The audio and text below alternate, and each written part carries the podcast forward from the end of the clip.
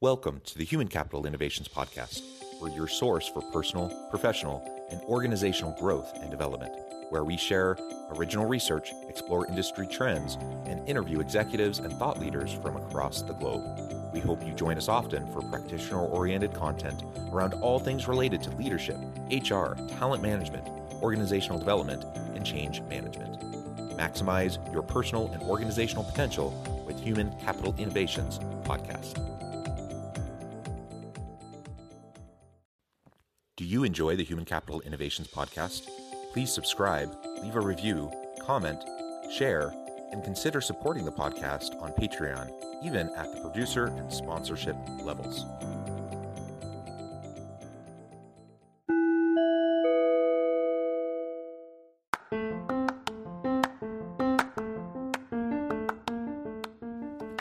Welcome to the Human Capital Innovations Podcast. In this HCI podcast episode, I talk with DDS Dobson Smith about specific steps for HR and people ops leadership to create an experience of belonging in the workplace.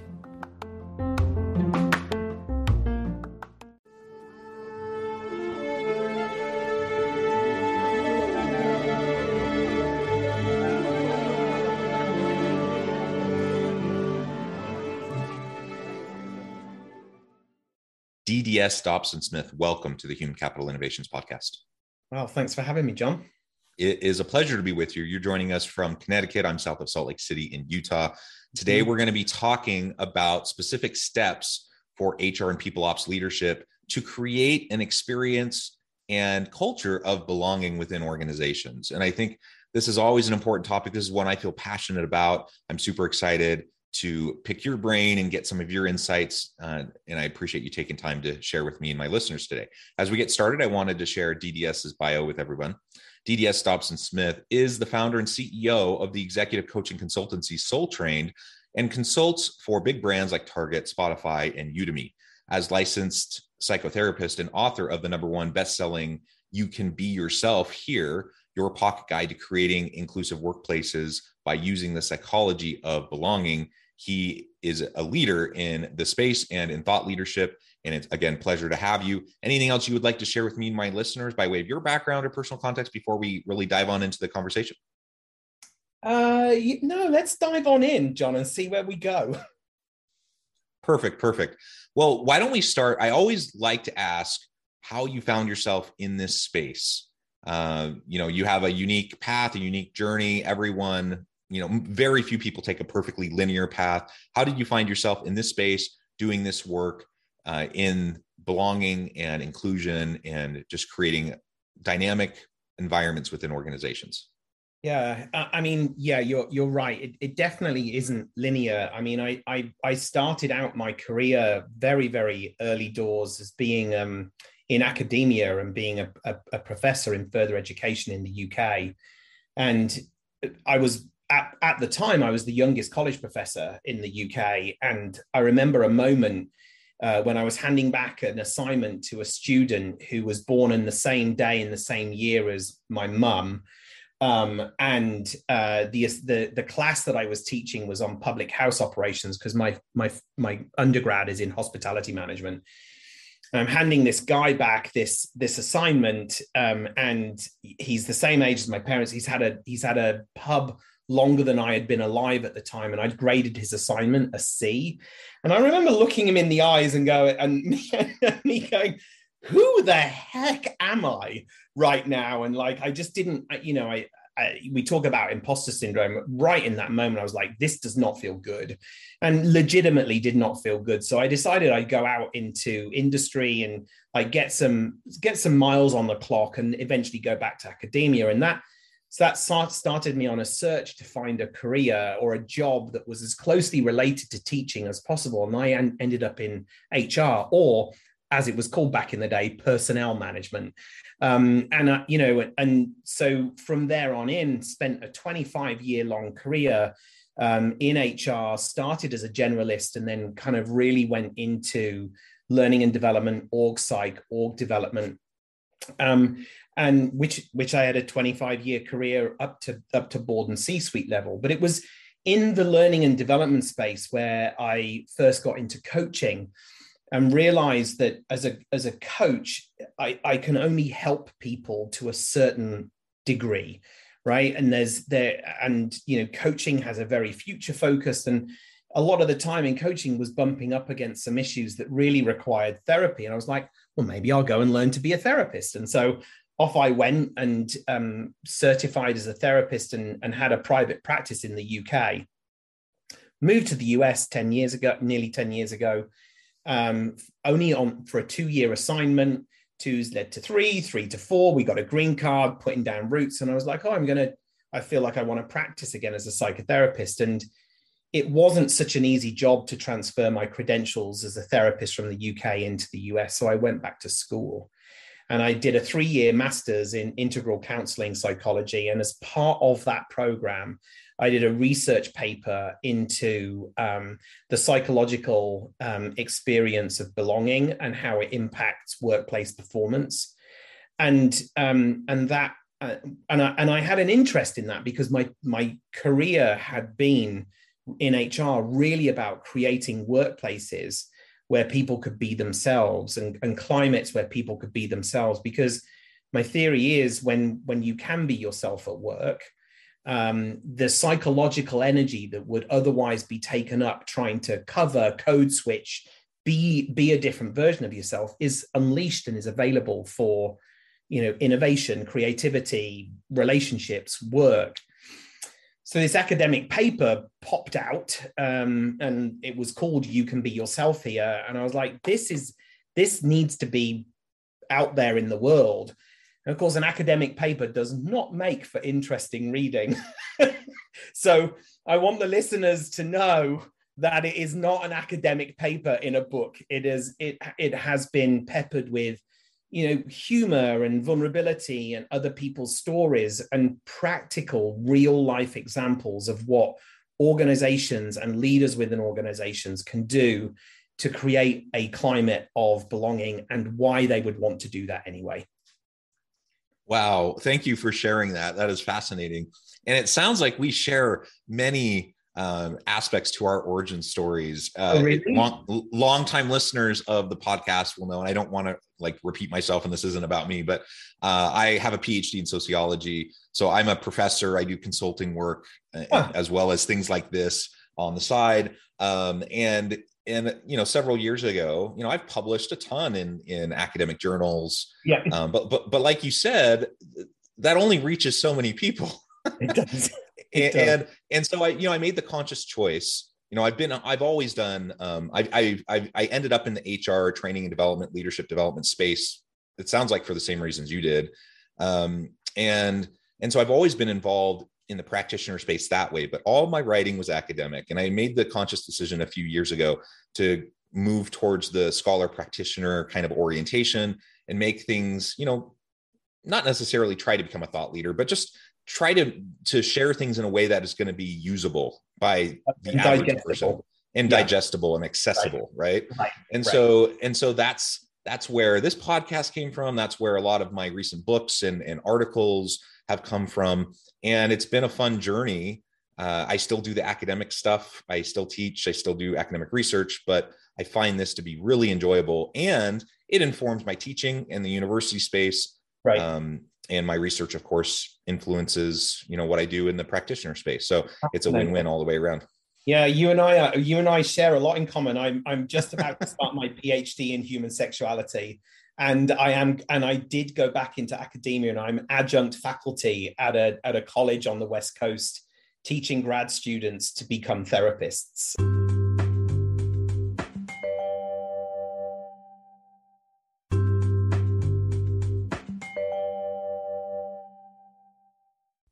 Wonderful, wonderful. Well, with that common ground established, we yeah. two peas in the pod. Um, right. Let's let's talk more specifically about some of the ideas in your book uh, around specifically what HR and people ops leaders, really any leader in an organization, can do as they're trying to establish that psychologically safe environment, culture, and, and really just a place where people can belong. We talk a lot about diversity, equity, and inclusion, all of which mm-hmm. are super important. But if you don't get past that to belonging, I'm not sure you actually get the full impacts, right? Yeah. Yeah. Well, I mean, the, the first thing I, I, want to say, and I know you qualified any leaders, I really want to say that diversity, inclusion, and belonging and, and equity is not the job of HR and people ops. And, and I think the organizations that, that fail in this area are the organizations that believe it is somebody else's job to do this stuff.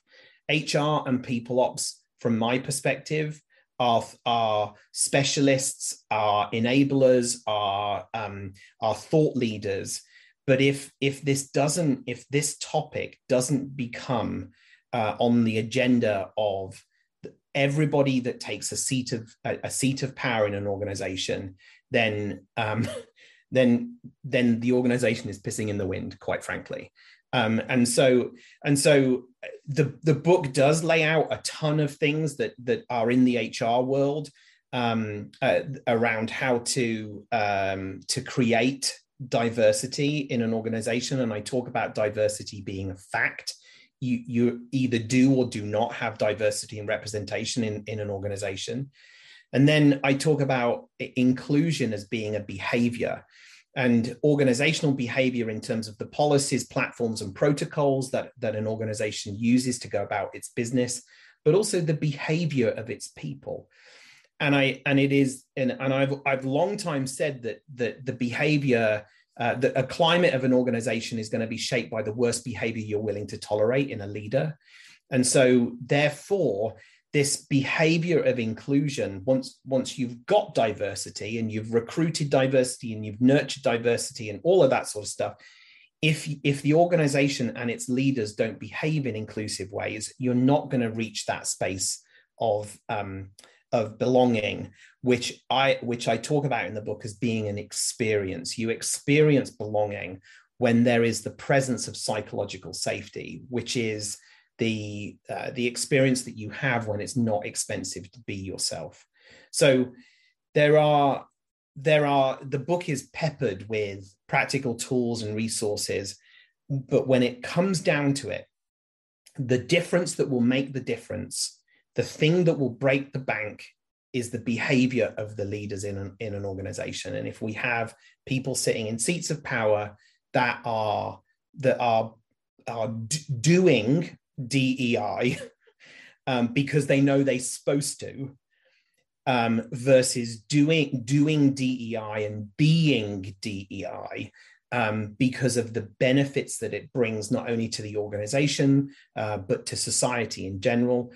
You know, it, it's it's the it's the ones it's the organizations that that understand the the, the deep economics of this and the and um, that will that will succeed in this space. Yeah you really you can't just give lip service to it. It's not just something for a pr campaign or for a slogan or for a nice poster on the wall. Right. you know having a mission and value statements you know those are good but you got to get beyond that. And and in this day and age most organizations recognize that their consumers expect them to you know be socially aware and and at least surface level inclusive but there but is it actually embedded into the organization? Are those values actually integrated throughout the policies practices procedures? Right. is it actually does it actually come out in the lived leadership style and experience of leaders throughout the organization right? On. On a regular basis on a daily basis. And right. if you're just giving lip service to it that but then you're making decisions behind closed doors in those in the in the c suite that undermine that value then clearly people are going to recognize it for what it is. And it, right. it's it's just a, a, facade. And so we have to walk the walk we have to model it. And and only then can we start to really uh, permeate this this general attitude this mindset and culture towards belonging and you've already mentioned you know the, the economic benefits the bottom line roi of diversity, equity, inclusion, and belonging. And that is clearly demonstrated in so much research. I've done some of that research myself. It's clearly demonstrated. Um, and so while the people case, I would hope that the human element, the people case would be enough. Uh, the reality is there's a very clear business case and economic case ROI for these behaviors, for these actions. And so it's really quite frankly stupid for for organizations and leaders who resist it and so then the question becomes well why do so many resist it because that's been my experience is the vast majority of organizations that are doing DEI and belonging work it's still pretty darn surface level. And and even if their intentions are good even if they have aspirational goals in the space they're not anywhere close to actually creating an environment of belonging.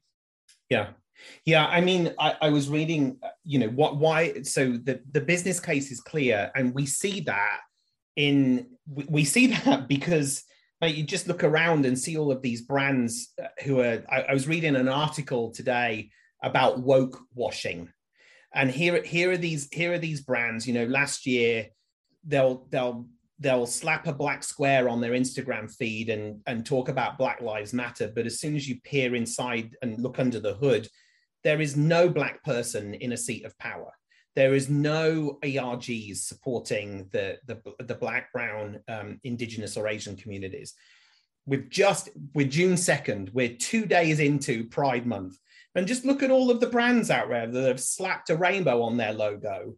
And then, and I wonder how many logos, uh, sorry, how many brands actually have policies and practices that actively support um, the queer community, whether that's trans people being supported on their medical and social transition in work or inclusive parental policies or whatever it is right like it's just it's so the the this movement has be, has become capitalized because brands know that they are going to make money from it. And yet when you look under the hood and brands don't then do don't do the hard miles right? And why don't they do it?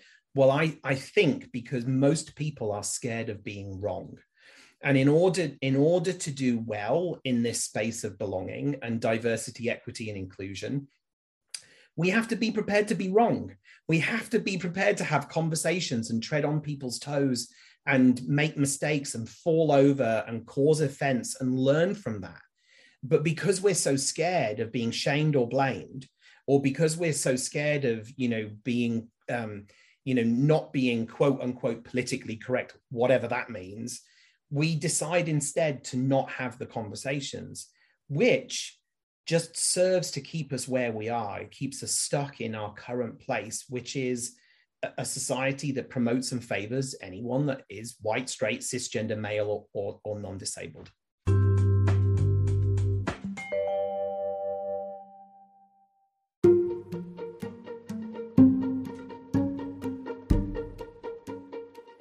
Welcome to the Human Capital Innovations Academy courses, micro credentials, and certificates to upskill and reskill for the future of work.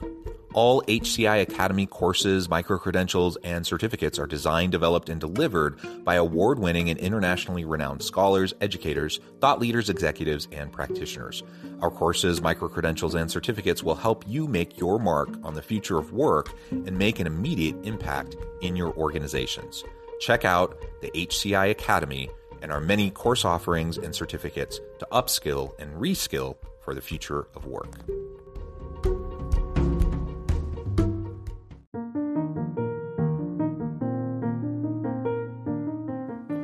Check out our new weekly LinkedIn newsletter, Alchemizing Human Capital, exploring industry trends via original research and interviews with executives and thought leaders from across the globe. We look forward to having you join us.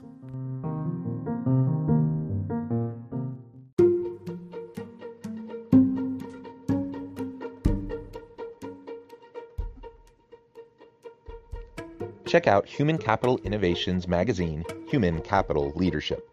Human Capital Leadership is a free, interactive e magazine with the mission to help individuals, leaders, and organizations find innovative approaches to maximize their human capital potential. We publish issues quarterly in August, November, February, and May. Take a look at the latest issue and let us know what you think.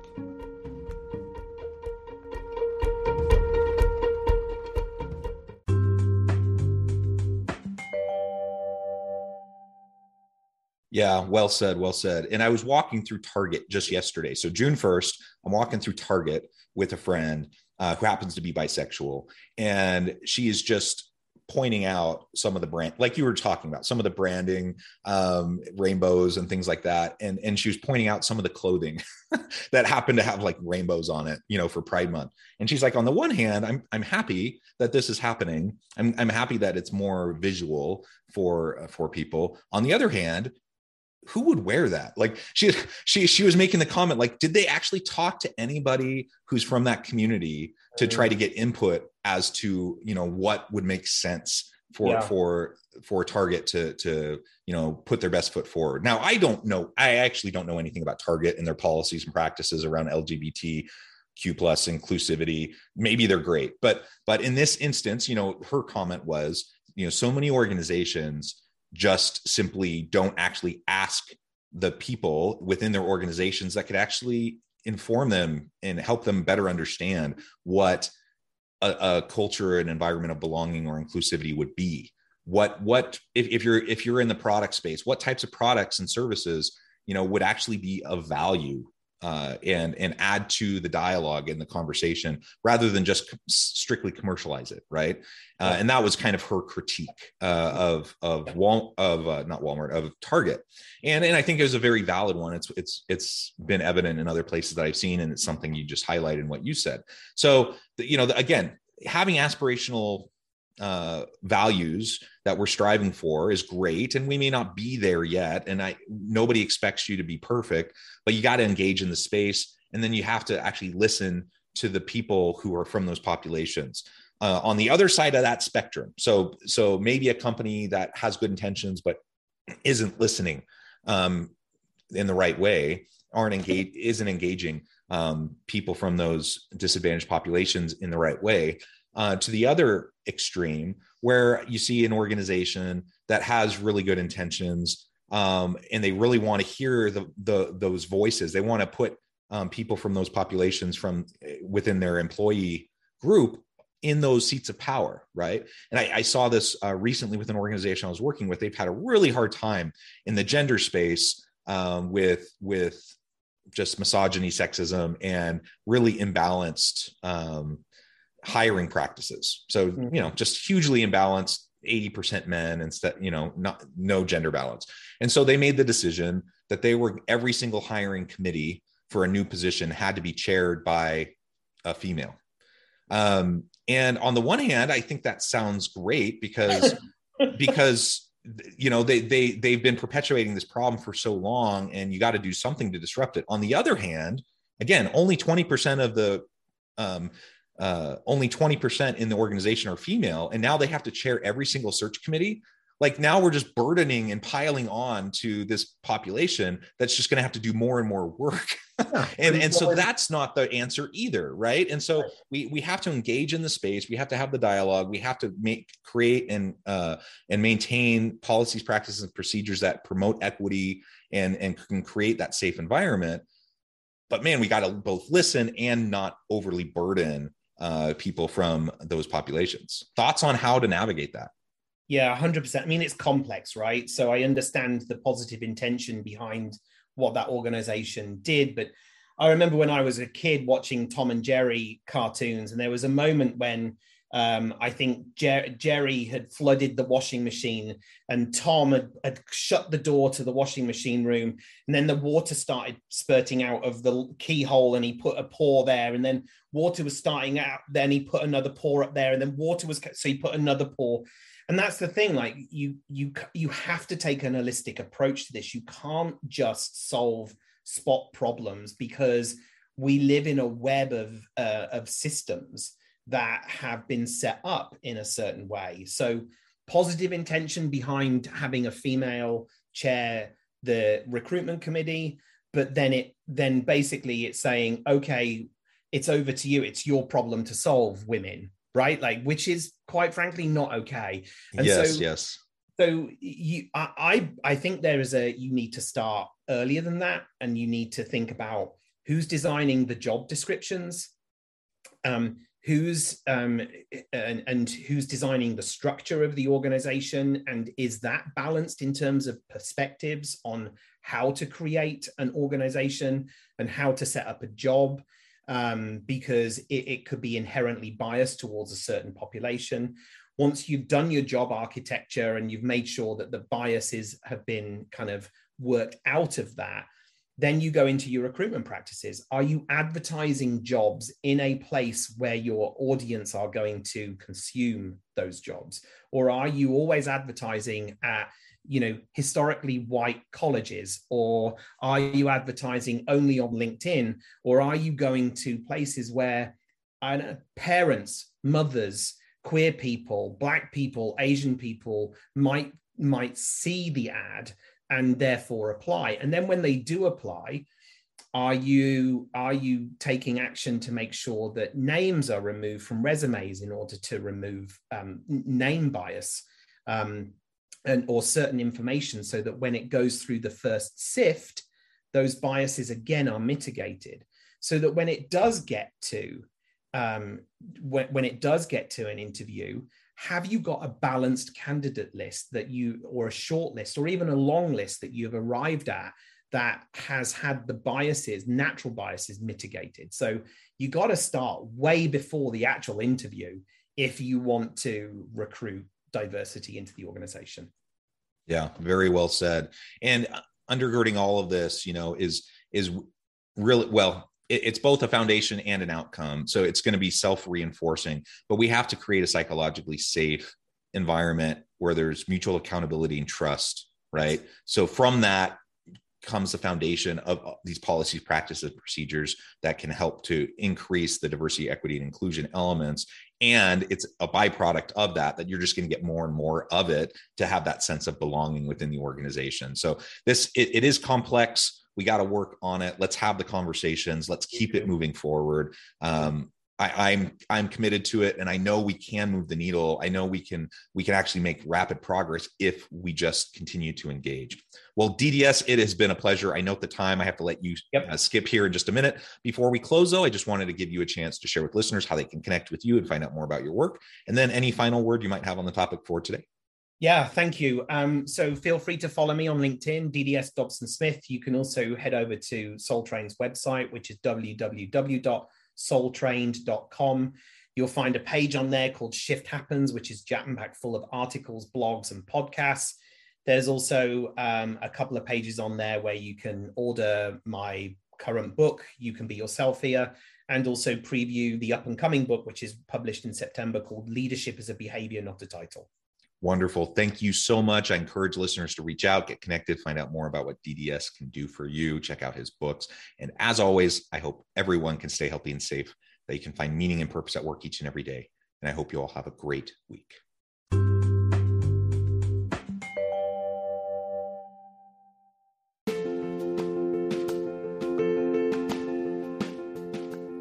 Check out my new book, The Future Leader Creating and Transforming Next Gen organizations. Stemming from two decades of professional experience and over 600 in depth interviews with executives, thought leaders, and scholars from across the globe, The Future Leader will help you explore the ordinary, everyday actions that will help you to prepare to lead in the future of work, to respond to an uncertain future, and to produce extraordinary results for individuals, teams, and organizations.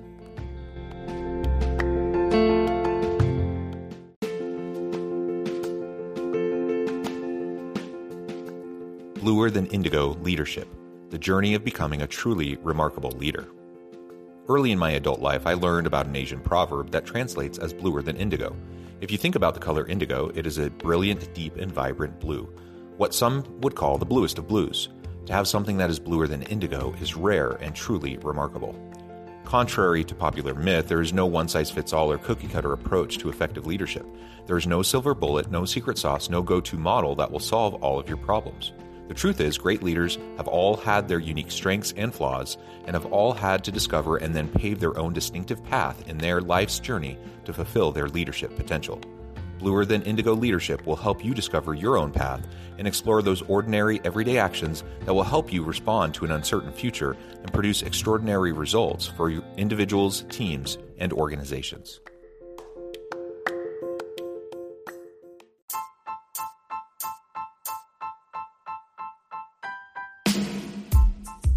The alchemy of truly remarkable leadership ordinary, everyday actions that produce extraordinary results. Consider how the nature of work has shifted over the past 50 years. With increased globalization, rapid technological advancement, and the shift in economic composition, the average job of today looks very different than the average job of 50 years ago. What will the jobs and organizations of tomorrow look like? Moreover, what does this all mean for organizational leaders? What are the core competencies and capabilities of organizations and their leadership that are prepared for continued disruption and geopolitical and socioeconomic shifts? Regardless of what the future holds, increasingly, leaders need to be socially minded, data driven, decisive, champions of talent, and disruptors of the traditional notions of leadership, teams, organizations, and work. The alchemy of truly remarkable leadership will help you to explore your own leadership competencies and capabilities and consider ways to apply and implement them into your workplace and personal life.